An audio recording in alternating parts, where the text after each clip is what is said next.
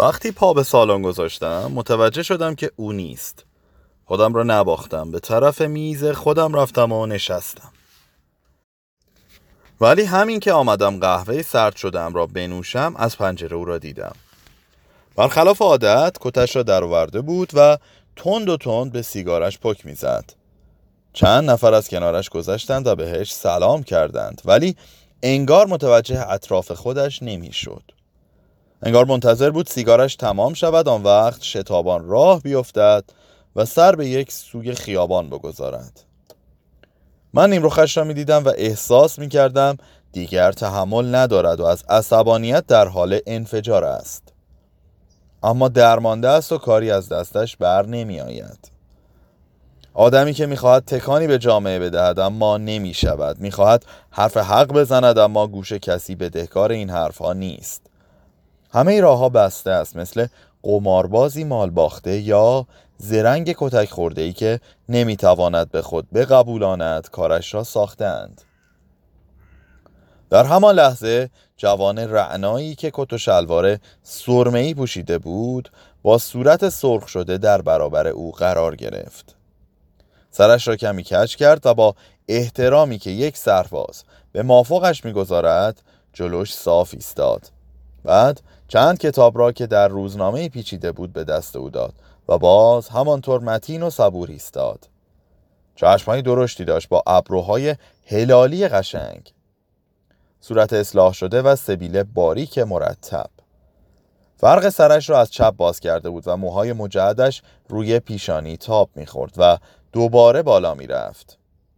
یک لحظه فکر کردم آن جوان رعنا نیست فرزانه است.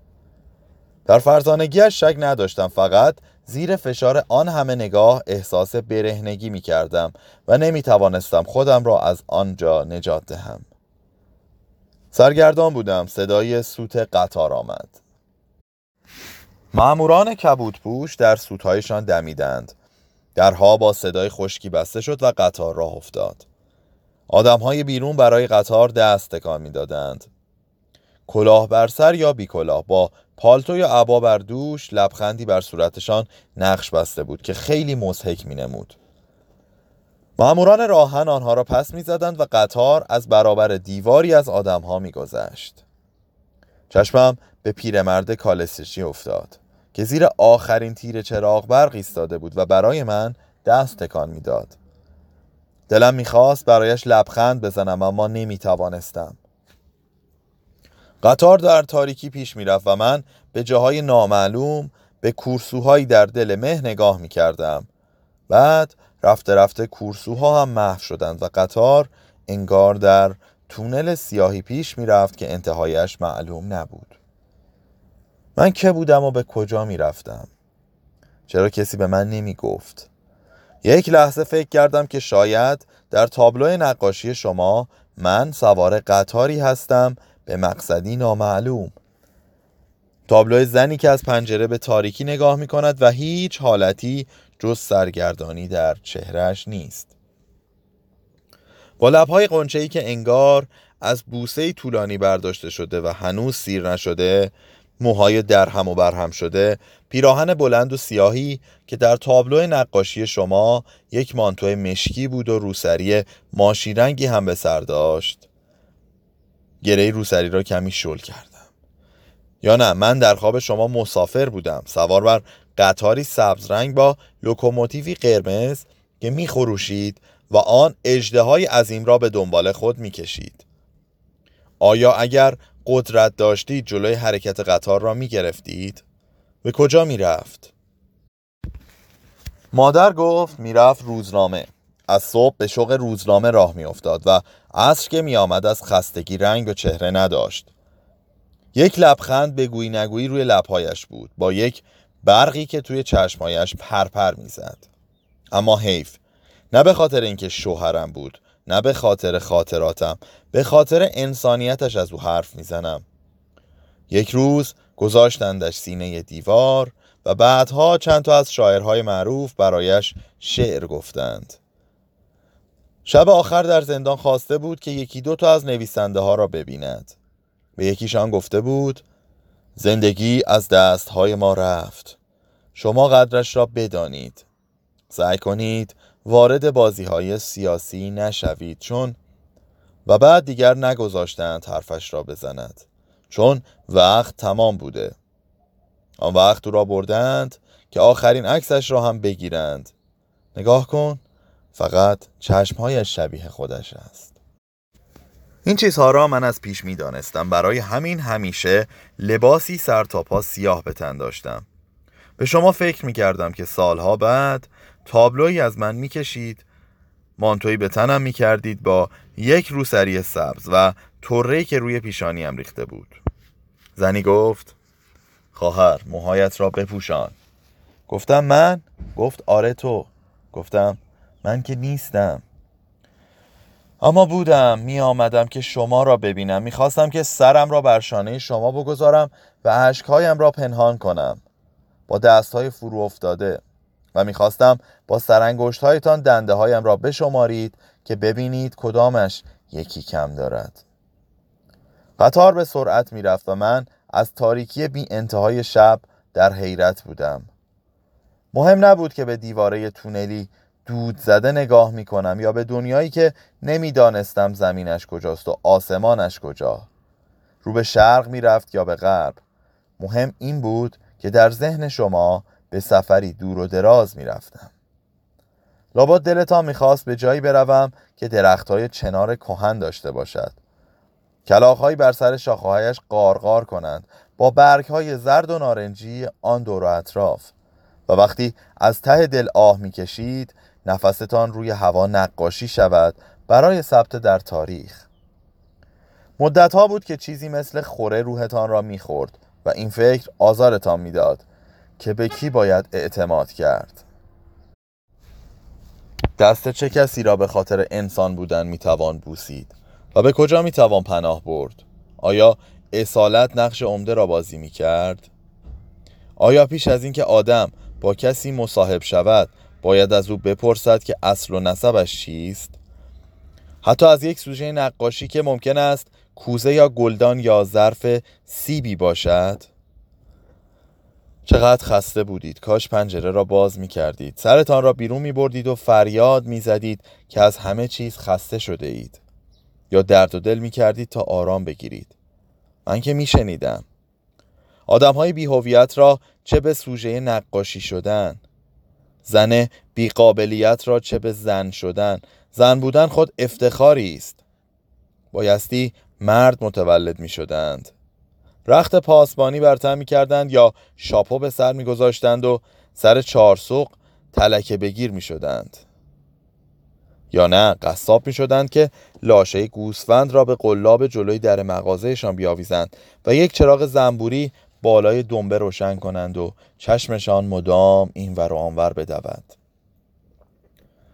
از زیر چادر این زن به گردن و سینه آن زن. می توانستند هنایی به ریششان ببندند گوشه بنشینند و دعانویس بشوند.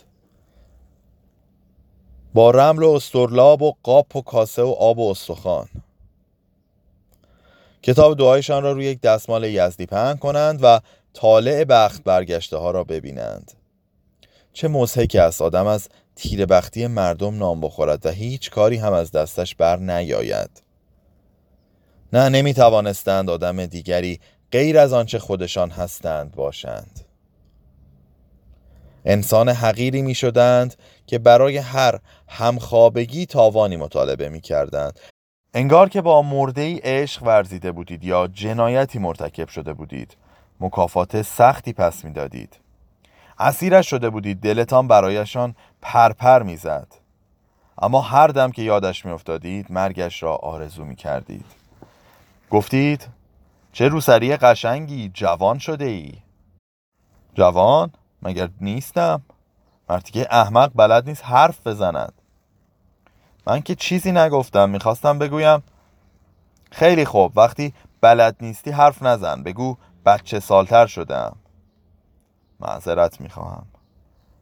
چرا آدم مزخرف بگوید بعد معذرت خواهی کند؟ حوصلت را ندارم پاشو برو بیرون. تو برو منم حوصلت را ندارم. تازه مهمان هم دارم جا ندارد می‌خواهم بیاورمش اینجا. صحبت از مردهای دیگر است؟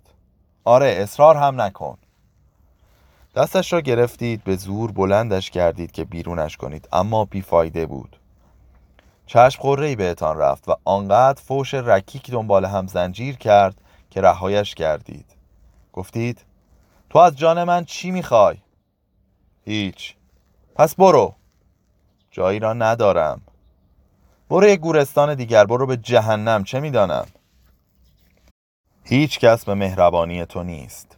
هر جا می روم دلم هوای تو را می کند و راه میافتم میآیم اینجا. اما هیچ وقت دوستت نداشتم. این را جدی می‌گویم و فکر می کنم که اما من دوستت دارم.